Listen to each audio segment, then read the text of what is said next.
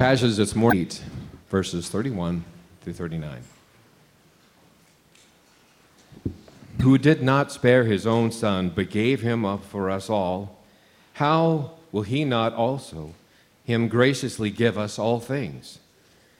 Who shall bring any charge against God's elect? It is God who justifies. Who is to condemn? Christ Jesus is the one who died. More than that, who was raised, who is at the right hand of God, who indeed is interceding for us. Who shall separate us from the love of Christ? Shall tribulation or distress or persecution or famine or nakedness or danger or sword? As it is written, For your sake we are being killed all the day long. We are regarded as sheep to be slaughtered. No. In all these things we are more than conquerors through him who loved us. For I am sure that neither death nor life, nor angels, nor rulers, nor things present, nor things to come, nor powers, nor height, nor depth, nor anything else in all creation will be able to separate us from the love of God in Christ Jesus our Lord. Amen. This is the word of the Lord.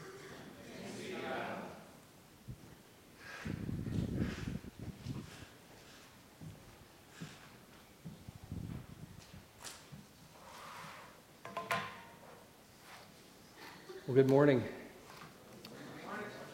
I am a pretty much a manuscript preacher, so Mike, if you just want to read this, I think it, you do a lot better job uh, I am blessed um, to be in a church with so many gifted people, um, and I never feel adequate uh, when I get up here. I used to do this all the time, um, and I do it so infrequently now. I, I always kind of feel a little nervous, a little unprepared, um, but it's okay. God is good, and His Word overcomes it. Um, this passage is incredible, um, and I'll, I'll, kind of play off what Jay said the last time he preached, even though he didn't really need to say it. Um, if you haven't been here, if you're your first time, or if you've just started coming, um, don't worry. I don't preach very often, so just soak in the passage. Um, just reading this passage alone over and over will uh, will do a lot for you. Um, it might be the best passage in the entire Bible. Um, so I'm privileged to, to be able to preach it, although I would have really loved to have heard Dylan do it. So um, pray for me. I appreciate those um, who have. I'm going to go ahead and, and pray, and we're going to get into this. Father, we thank you. We thank you for your word.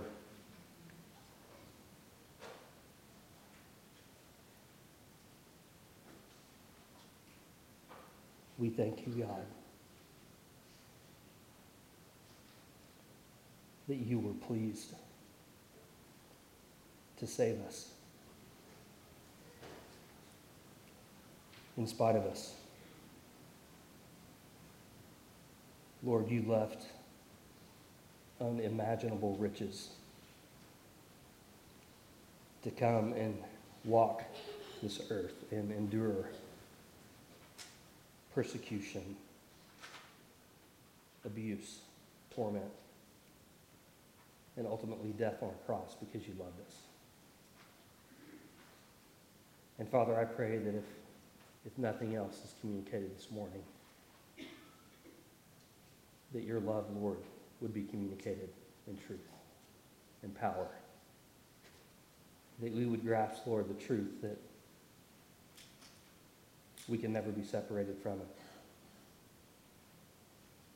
It's really beyond our imagination, Lord, to comprehend the grace that has been shown us, the faithfulness, God, that you have pledged to us as your people.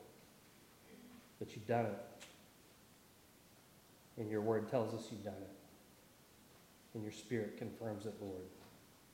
And so we just pray that this morning you would move among us, that your spirit would open our hearts, that you would Give us understanding, God. Help us to receive the truth as it reads. It's in Christ's name we pray. Amen. Well, I think it's a safe assumption to make that uh, we're all inclined to repeat things that are important to us. Whether they be ideas or beliefs or strong convictions, I think we all tend to do this. Personally, I think of raising our kids and how often Renee and I would repeat things to them that were important to us, that we felt should be important to them as well. Things like brush your teeth at least twice a day, preferably three times, definitely before you go to bed. Don't talk with food in your mouth. Don't interrupt people. Stop yelling in the car. Wash your hands before you eat. We repeated those things a lot um, because they were important to us, and we knew that our kids probably didn't understand the full ramifications of, of not doing those things. And while those things that we repeated have changed a little as they've grown up, we still repeat things to ourselves and to our kids that are important to us. So, around 15 to 16 years ago, Renee and I bought a house where we lived for about 13 years. We moved in 2020. And we chose that house for many reasons. But the main thing that appealed to us was that this particular house um, came with a really big yard, and it had a lot of trees in that really big yard. And we liked the idea of our kids having a lot of outdoor space uh, to run around and play. And I liked the idea of having a lot of trees to mow around. I didn't know that at the time.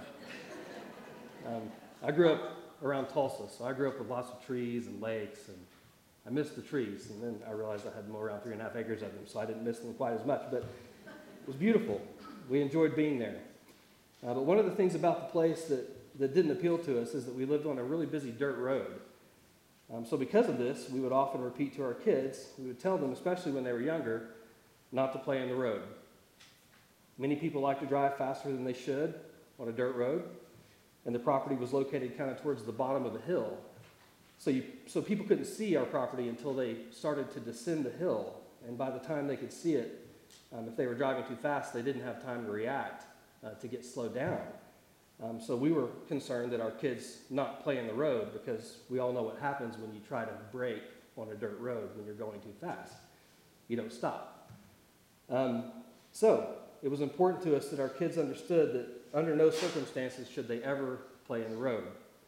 We repeated it often. And I can remember one day that our, our family was taking a walk on this same road, and we happened to pass a rabbit whose parents apparently did not warn him about playing in the road. this poor rabbit had clearly been run over by something really heavy. And I know this because it had been reduced to a one dimensional object. Not to be too graphic, but this thing was literally one with the road. And that was a teaching moment. I remember taking the opportunity to show our kids what can happen to a creature that plays in the road. This was a vivid picture of the danger. This was what a this was a, a, a what more can I say moment. And while that image wasn't pleasant, and uh, while Renee may or may not agree, I thought it was good for the kids to see because it drove the point home in a way that our previous warnings just couldn't. And it did. Well, as we come to the end of Romans 8, we find Paul in very vivid terms repeating some very important things. And what he's repeating in these last few verses of chapter 8 is a version of what he said at the beginning of the chapter, where he said, There is therefore now no condemnation for those who are in Christ Jesus. In fact, much of this chapter relates to that truth. Martyn Lloyd-Jones said, I make bold to assert that the great theme, theme of chapter 8 is not sanctification the great theme is the security of the Christian. Charles Hodge agreed. Speaking of Romans 8, he said the whole chapter is a series of arguments, most beautifully arranged in support of this one point. So, why is it important for Christians to grasp the security we have in Christ? Well, I think it's because the effectiveness of our Christian lives depends on it. Now, don't hear me say that your salvation depends on it. A true believer can struggle with doubt and he or she will still be secure regardless. But do understand that so much that relates to a fruitful, spirit led Christian life depends on understanding your position in Christ. So let me ask you this on a scale of 0 to 10, how much can you intentionally serve the Lord if his power doesn't reside in you? I would think zero. I would argue that you don't even qualify for the scale without the Spirit's presence in your life. But what about this question? On that same scale of 0 to 10, how effective can you be in serving the Lord if you think His power doesn't reside in you? One? Two? The ancient wisdom of Solomon can help us here. He said, For as a man thinks, so he is. Church, if you're going to obey the let me get a drink here. If you're going to obey the Great Commission, you need to get this right. And Paul knew this. He knew how critical it was for his readers to understand this foundational truth. So he repeated it over and over. I mean, how many of you are inclined to do something that you feel completely unqualified to do? And how many Christians do you see serving God effectively while at the same time doubting their status before Him? And so, just as Renee and I could foresee the terrible possibilities of our, for our kids if they made a habit of playing in the road, so too does the Apostle Paul foresee the potential for God's people to be rendered ineffective if they didn't grasp the implications of their new identity, particularly their security in Christ. Believer, this is your helmet of salvation. This truth is what protects your head, your mind under the fiercest attack. And just like a hard shot to the head can knock even the strongest man on his back, so too a believer can find himself on his back if, if he allows his mind, his head, to be open to this kind of attack. And so Paul proceeds to paint quite possibly the most vivid picture we have in all of Scripture of the security we have in Christ. And what he says is actually kind of unsettling at face value. What he holds up to them is the very worst case scenario for believers, kind of like that one dimensional rabbit. But what he also holds up to them is far greater than these lists of uh, afflictions and adversaries. What he also holds up to them is the faithfulness of God to the church he died for. And nothing compares. Nothing. He's expanding on what he said in verse 18 of this very chapter when he said, For I consider that the sufferings of this present time are not worth comparing with the glory that is to be revealed to us. So, in an attempt to leave no doubt in the minds of his readers regarding their status in Christ, Paul concludes this section of the letter by asking a series of questions whose answers should dispel any doubts whatsoever. He proceeds to paint a very vivid picture. So, picking back up in verse 31, Paul starts with a rhetorical question. He says, What then shall we say to these things? If God is for us, who can be against us? Now, if we pause and think about the answer to this question, we know that there are many things that stand opposed to Christ and his kingdom, right? Paul, in making this statement, isn't insinuating that nothing is against those who belong to Christ. If you've been a Christian for two minutes, you know better than that. What he is implying is that nothing that is against us should be feared because of who it is that's for us. And once again,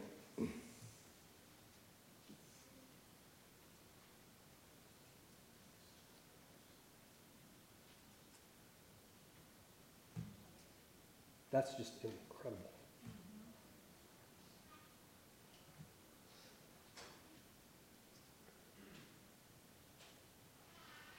And once again, we see how everything in our Christian faith that really matters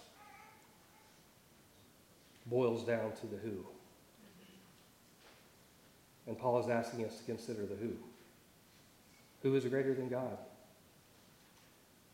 And so, looking at verse 31, what I think Paul is doing is he's still developing what he said back in verse 15, where he said, You were not saved so as to fall back into fear. The foundational message I believe Paul is pushing and repeating in verse 31 is this Child of God, you have nothing to fear.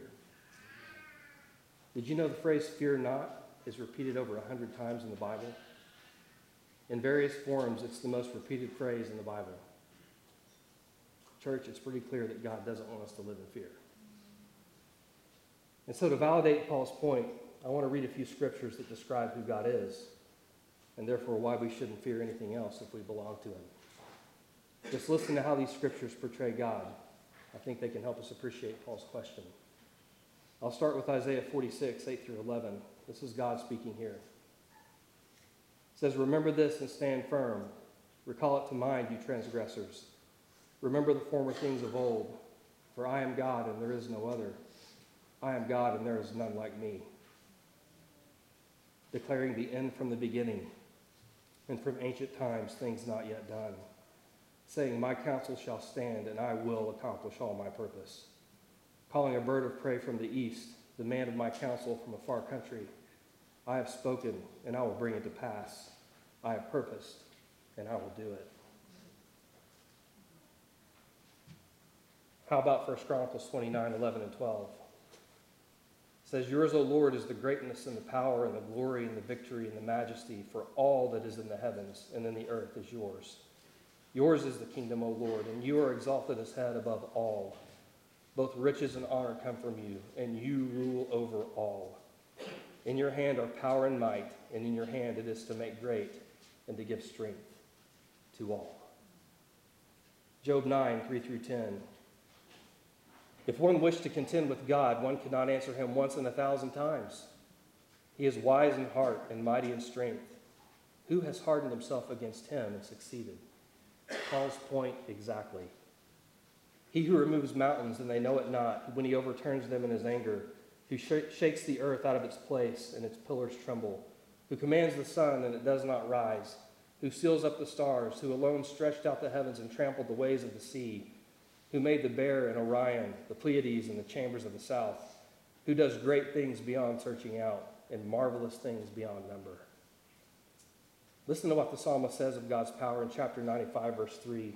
He says, For the Lord is a great God and a great king above all gods. Psalm 96, 4 through 6. For great is the Lord and greatly to be praised. He is to be feared above all gods. For all the gods of the peoples are worthless idols, but the Lord made the heavens. Splendor and majesty are before him. Strength and beauty are his sanctuary. That gives something to what Paul's saying. That lays a pretty good foundation, doesn't it? If we know who God is, and then we know that he's for us, we're in pretty good shape. But do we believe it? So let's return to Paul's question. He says, If God is for us, who can be against us? Paul doesn't drop the mic here, but he most certainly could. I mean, what else needs to be said? And if you're talking about making the argument, the answer is nothing else needs to be said. But this is how our Heavenly Father loves us. He tends to repeat things that are important to him. And this is a big one. And so, here at the end of the chapter, we see Paul, in some ways, taking a page from the story of Elijah at Mount Carmel. He calls out all potential challengers, and none will be found able to undo what God has done for us in Christ.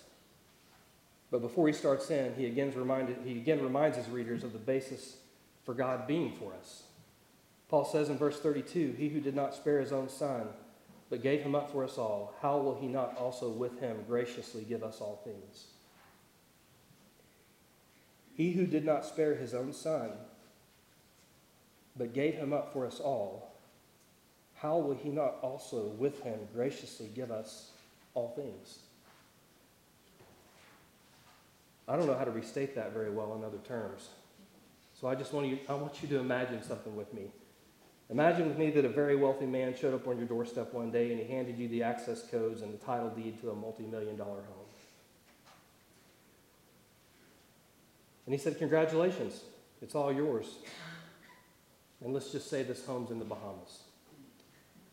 And not only is it yours, but he's arranged a limo to take you to the airport where a private jet will be waiting to, to fly you there.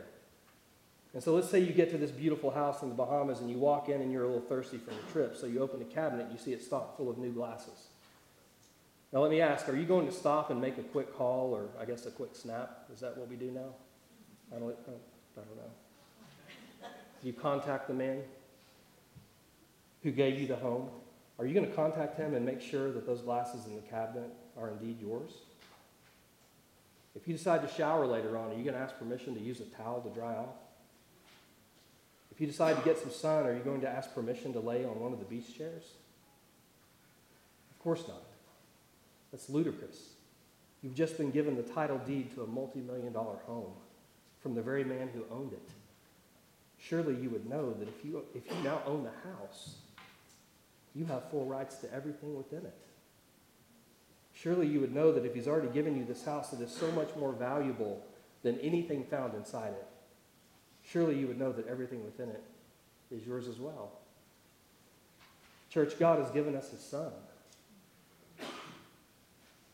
his most valuable possession. And not only has he given us his son, but he even placed us in the position to receive him. He arranged for transportation ahead of time. He's done it all because he can and because he wants to, and because he set his love on us. Of all the things God is able to give us, he gave us his most valued possession his son. Believer, what Paul is asking is that if God has given for us his most loved and treasured possession, will he not also give to us out of all his lesser possessions? He most certainly will. And he most certainly has. Listen to what he says in Ephesians 1 3. Blessed be the God and Father of our Lord Jesus Christ, who has blessed us in Christ with every spiritual blessing in the heavenly places. If you're familiar with this passage, you know we can't stop there. Verse 4 goes on to say, even as he chose us in him before the foundation of the world, that limo was booked ahead of time, that we should be holy and blameless before him. In love, he predestined us for adoption to himself as sons through Jesus Christ, according to the purpose of his will, to the praise of his glorious grace, with which he has blessed us in the beloved. In him we have redemption through his blood, the forgiveness of our trespasses, according to the riches of his grace. Skipping down to 11, Paul continues In him we have obtained an inheritance, having been predestined according to the purpose of him who works all things according to the counsel of his will, so that we who were the first to hope in Christ might be to the praise of his glory. In him you also, when you heard the word of truth, the gospel of your salvation, and believed in him, were sealed with the promised Holy Spirit, who is the guarantee of our inheritance until we acquire possession of it, to the praise of his glory. God has given us a son, and in him is every good thing, and it's all ours. In him we were chosen. In him we were predestined and adopted. In him we've been redeemed and forgiven. In him we have an unfailing inheritance. And in him we are sealed with his Holy Spirit, which is God's guarantee to his people that he will deliver everything he's ever promised. Amen. Just like that house in the Bahamas surely comes with many, many extras. So being in Christ most certainly comes with a whole host of blessings that are ours forever. Christ is with us, and there's so much attached to that. Church, can we stop asking God to be with us when we pray?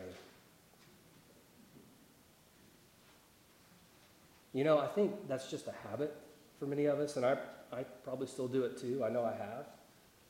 But that's the wrong thing to ask. Ask that you will believe that God is with you. Because we can know that He is. Because He tells us He is. And, church, notice here too that we are so much more than just safe in Christ. That's our foundation, no doubt. But we are blessed in Him. Because God just hasn't saved us from His wrath, he showered us with his riches because he is now for us. God is now for us. Let that sink in for a minute. That's just an incredible thought. And Paul reminds us that God is for us because Jesus willingly gave himself for us. And by grace through faith in Christ, we are united to him, never to be separated again. And Paul, being Paul, wants to remove all doubt surrounding this truth. So he proceeds to elaborate in verse 33. And he starts in the courtroom. After all, there is a legal matter that has to be addressed here. It's not only a legal matter, but it is a legal matter. God is perfectly just. So Paul reminds us why and how we have been declared justified. In verses 33 and 34, Paul says, Who shall bring any charge against God's elect? It is God who justifies. Who is to condemn? Christ Jesus is the one who died. More than that, who was raised, who is at the right hand of God, who indeed is interceding for us. Chances are good that Paul could have been hearing in his head the words of Isaiah chapter 50, where he says, He who vindicates me is near. Who will contend with me? Let us stand up together. Who is my adversary? Let him come near to me. Behold, the Lord God helps me. Who will declare me guilty? So, Paul's courtroom argument rests on an empty cross. We are justified because Christ was crucified. You know, I just have to imagine that if God, the great judge of all, has a gavel, surely it's shaped like a cross. Every time a saint is declared not guilty, I can see that cross being slammed down in confirmation. The cross says it all.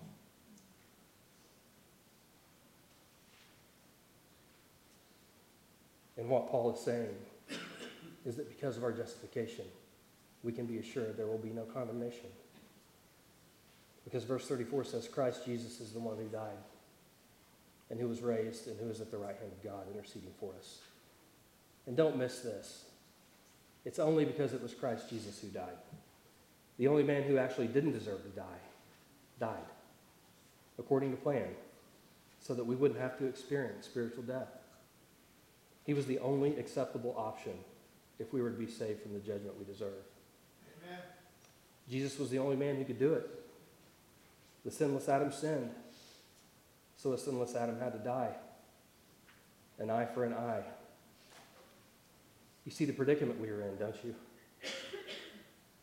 Adam, who came directly from God, sinned. He couldn't do it.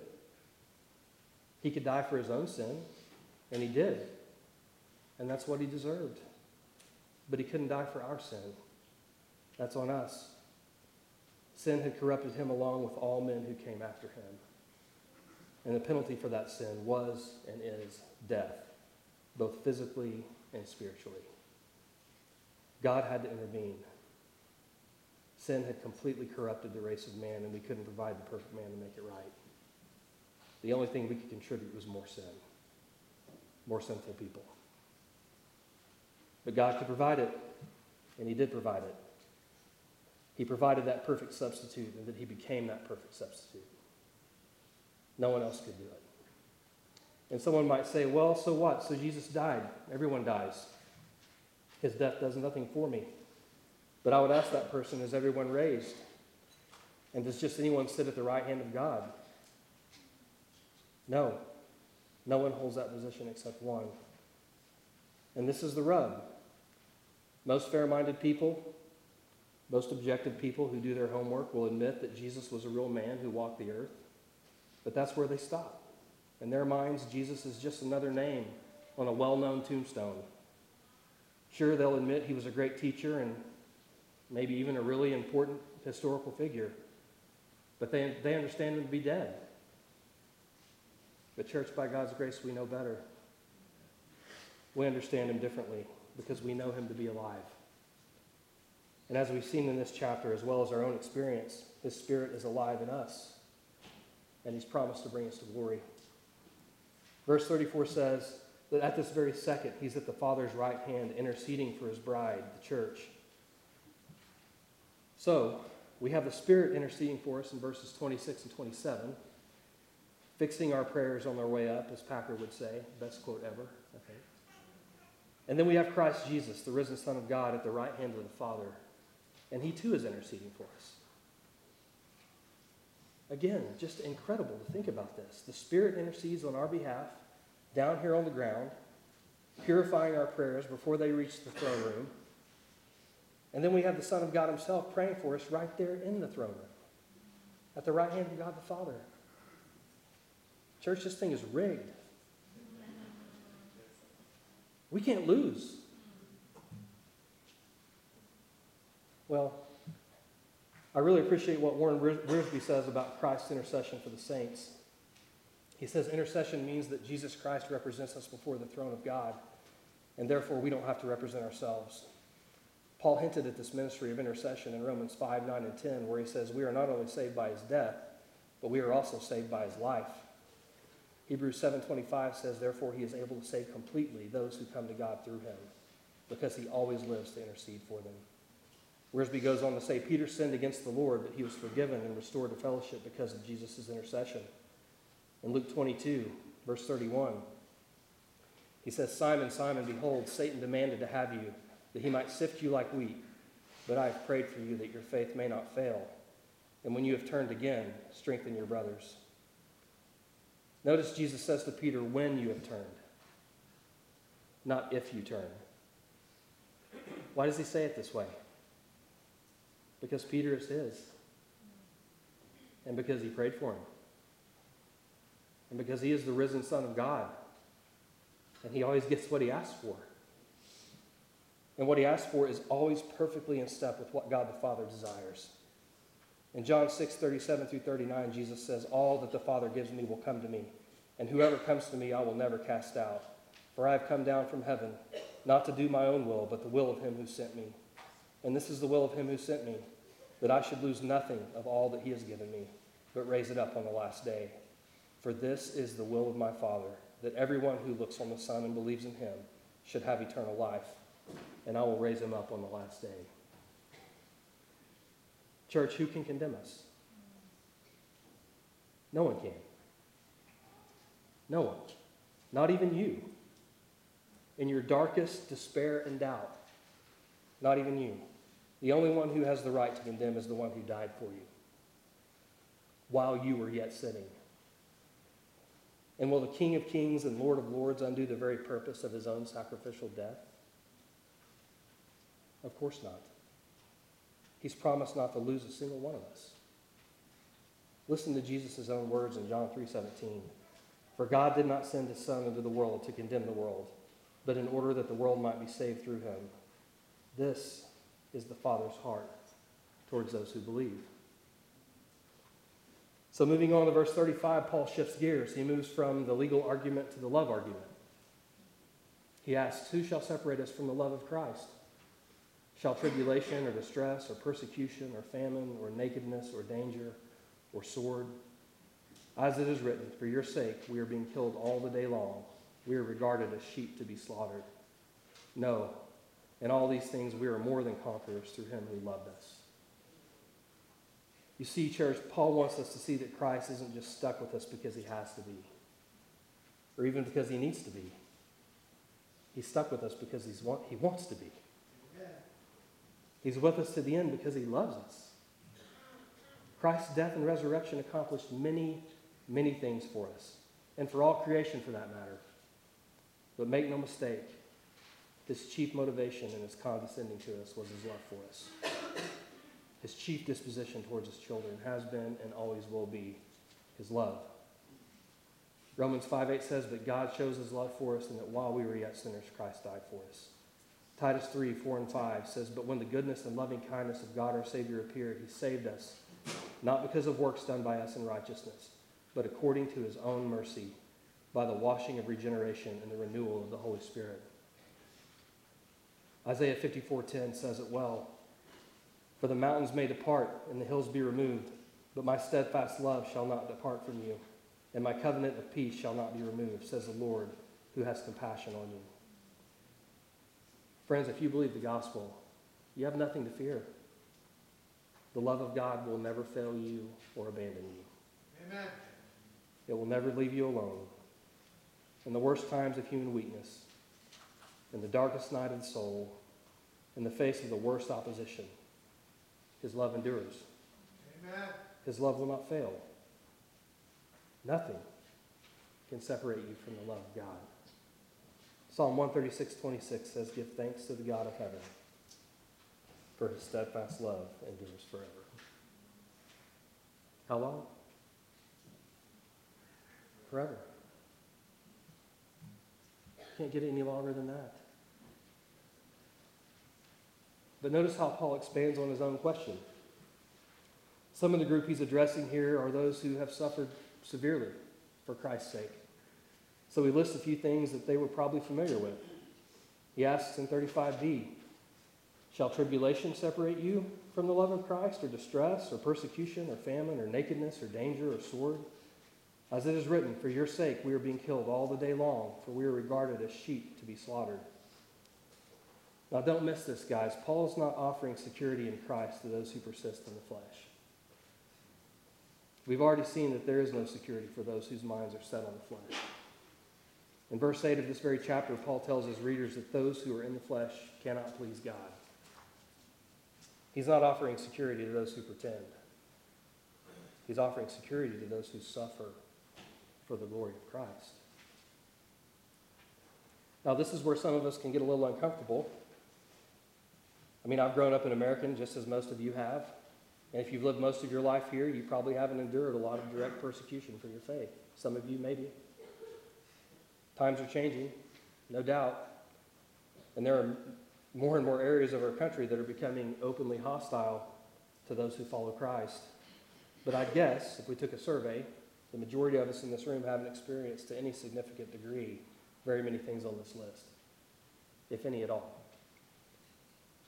Does this mean that you don't know Jesus? Does this mean that everything regarding your security in Christ that Paul has explained in this chapter doesn't apply to you? No, it doesn't. However, what it does mean is that it is normal for Christians to experience suffering for the sake of Christ.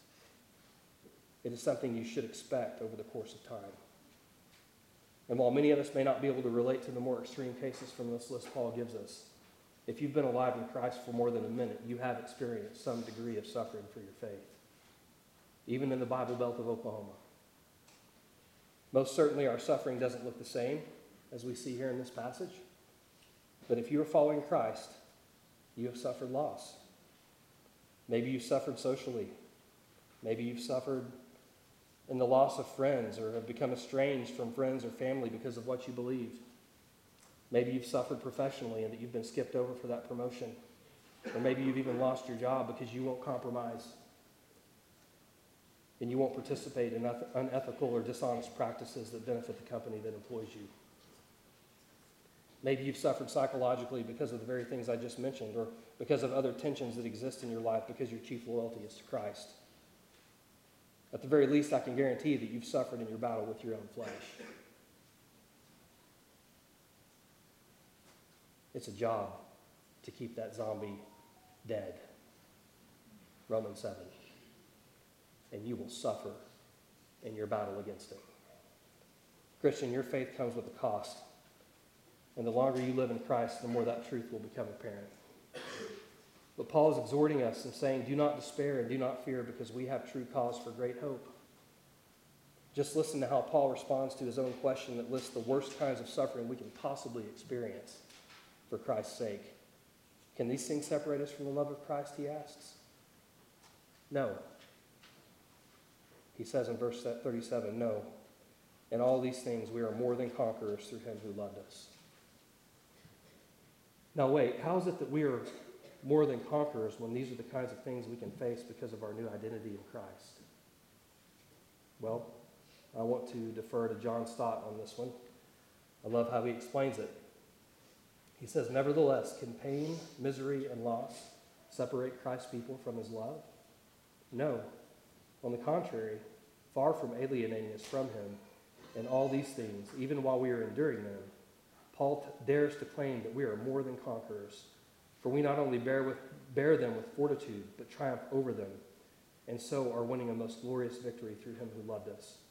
This second reference to Christ's love is significant, and the aorist tense shows us that it alludes to the cross. Paul seems to be saying that since Christ proved his love for us by his sufferings, so our sufferings cannot possibly separate us from it. In the context, these sufferings should be seen as evidence of union with the crucified one, not a cause for doubting his love. Believer, these things, as horrible and even as powerful as they may sound, will never separate us from the love of Christ. And while we may, in the midst of the most painful suffering, be tempted to doubt and wonder if God is really with us, we will endure because God has promised to finish the work He started in us. And it is through the most intense times of suffering that we can experience the most intense waves of spiritual growth. And I believe the reason is because during the hardest times of our lives, we are confronted with our inability to control our circumstances, our inability to control other people, and our complete dependence on our sovereign God. Our weakness in the face of pain and death drives us to the feet of the one who overcame it and who stands on our behalf at the right hand of God our Father. Church, I have to ask you is there a better position from which to fight the spiritual battle than from a position of complete dependence on the Lord of heaven's army? Is there a better position? Is there a more powerful arsenal in all of the universe than what our Heavenly Father possesses to keep and protect those who are His? This is what Paul means when he says we are more than conquerors. The word Paul actually uses means super conquerors super conquerors. No matter what the enemy throws at us, because our God is for us, we just keep winning. And through every battle, we keep getting stronger. And with every hit we take for our faith, it's almost as if a transfer of energy takes place. While the initial impact from the strike might hurt for a time, maybe even a lifetime, if our eyes are fixed on Christ, the energy and endurance we can gain from it is worth the pain. We come out on the other side stronger than ever before if our eyes are fixed on Christ. And even if one day we take a hit that ends in our physical death, the transaction that will take place at that point is just unfair. We trade physical death for true eternal life with God forever. That's not even fair. I'd say that's a really good deal. Because of the cross, the greatest fear of the human race has become the glorious gateway to an existence with God that we can't even imagine. Even death itself has been super conquered. And so Paul continues to drive his point even farther in the last few verses of chapter 8, where he says, For I am sure that neither death, nor life, nor angels, nor rulers, nor things present, nor things to come, nor powers, nor height, nor depth, nor anything else in all creation will be able to separate us from the love of God in Christ Jesus our Lord. So here we see Paul stepping it up a notch. He moves from a list of more personal threats and afflictions to this list of impersonal, almost transcendent threats. A list that seems even more formidable than the one he just gave in some ways. And he's asking, can, asking can, can even these things separate us from the love of Christ? And he starts with life and death. Can they separate us? I mean, life in this world can be really hard for believers, as we just heard. And the crisis of death, even the thought of death, can weigh heavy on the mind and the heart. But these things will not break the bond between Christ and his people. Paul, in his first letter to the Corinthian church, even taunts death in, in chapter 15, where he quotes the prophet Isaiah O death, where is your victory? O death, where is your sting? As we've already seen, physical death has now become the gateway to the greatest blessing we will ever experience. And even the hardest life, the most difficult sufferings we can face, only means more victory over our enemy in the end. So Paul continues with the next pair of potential challengers. What about angels or rulers? Well, let's start with angels. Now, we should probably assume here that Paul has the angels who rebelled with Satan in mind. I don't foresee any angels who follow God trying to separate his people from him. So, what about the fallen angels? Can they separate us from God? Well, let's look at Job chapter 1 starting in verse 6. It says, Now there was a day when the sons of God came to present themselves before the Lord, and Satan also came among them. The Lord said to Satan, From where have you come? Satan answered the Lord and said, From going to and fro on the earth, and from walking up and down on it. And the Lord said to Satan, Have you considered my servant Job, that there is none like him on the earth, a blameless and upright man who fears God and turns away from evil? Then Satan answered the Lord and said, Does Job fear God for no reason? Have you not put a hedge around him and his house and all that he has on every side? You have blessed the work of his hands, and his possessions have increased in the land. But stretch out your hand and touch all that he has, and he will curse you to your face. Now, notice that Satan has to ask God to stretch out his hand. God had clearly protected Job from his enemies to this point. And Job, by the way, was probably the wealthiest man in the world, maybe, at that time. And we know from the scripture that, that Satan is the chief of all fallen angels. He's called the prince of the power of the air and the ruler of this present age. And yet, even he has to get permission to do what he wants to do to God's servant. And we don't have time to review the story, but the suffering Job endured for his faith is simply off the rails. I'd encourage you to read it.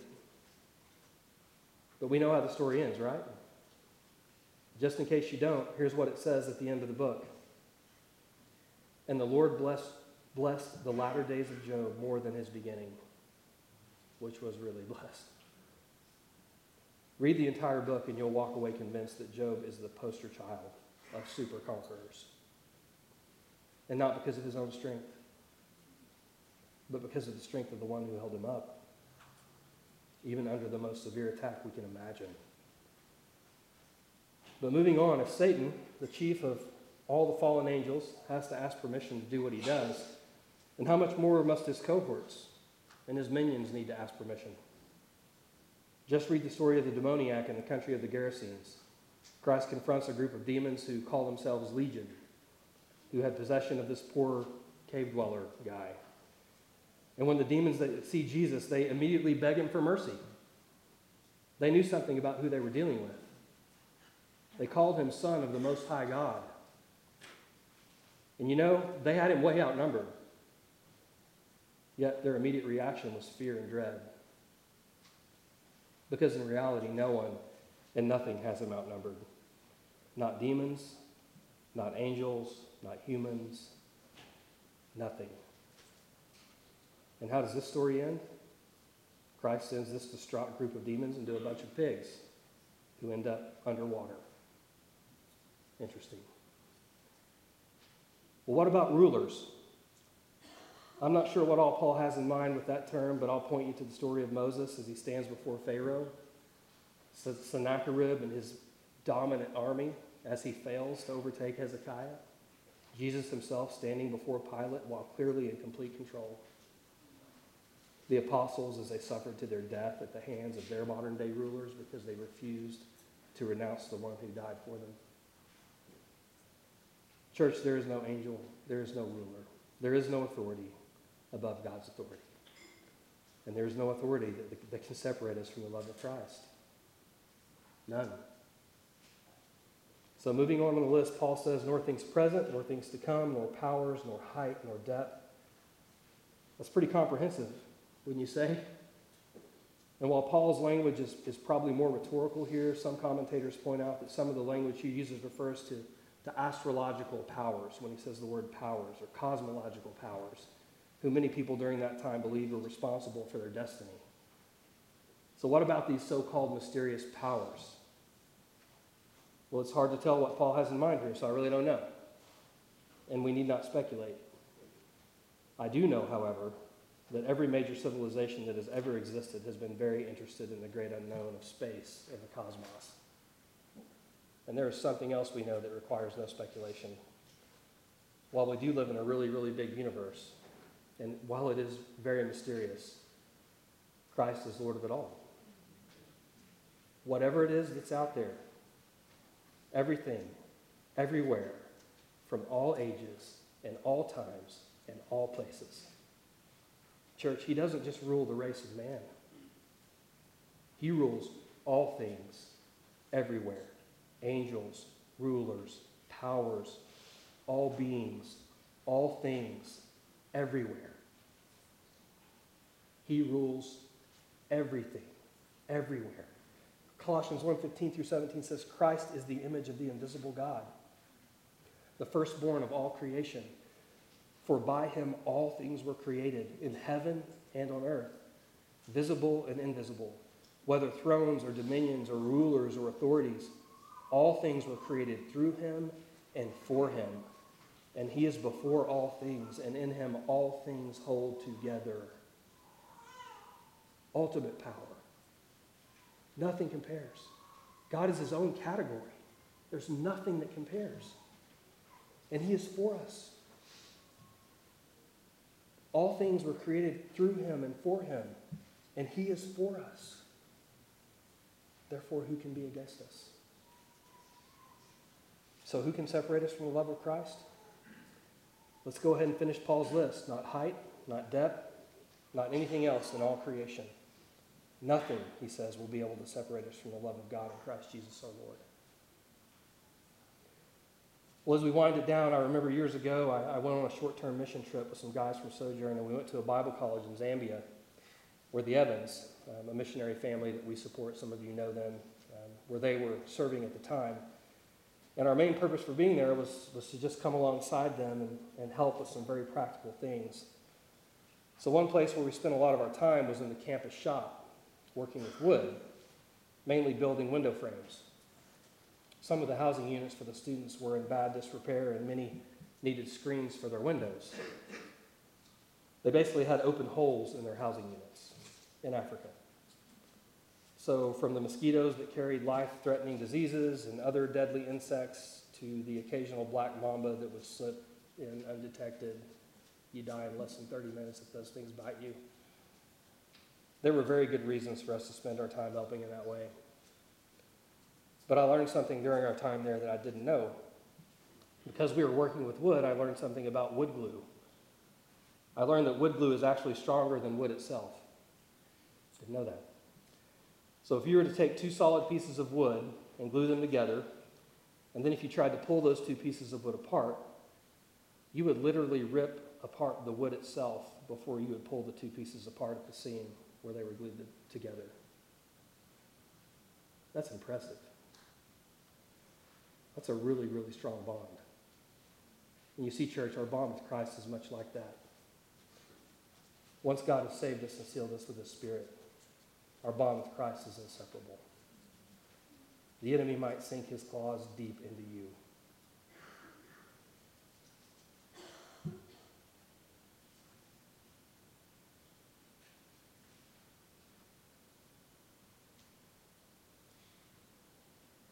Some of you can relate to that statement.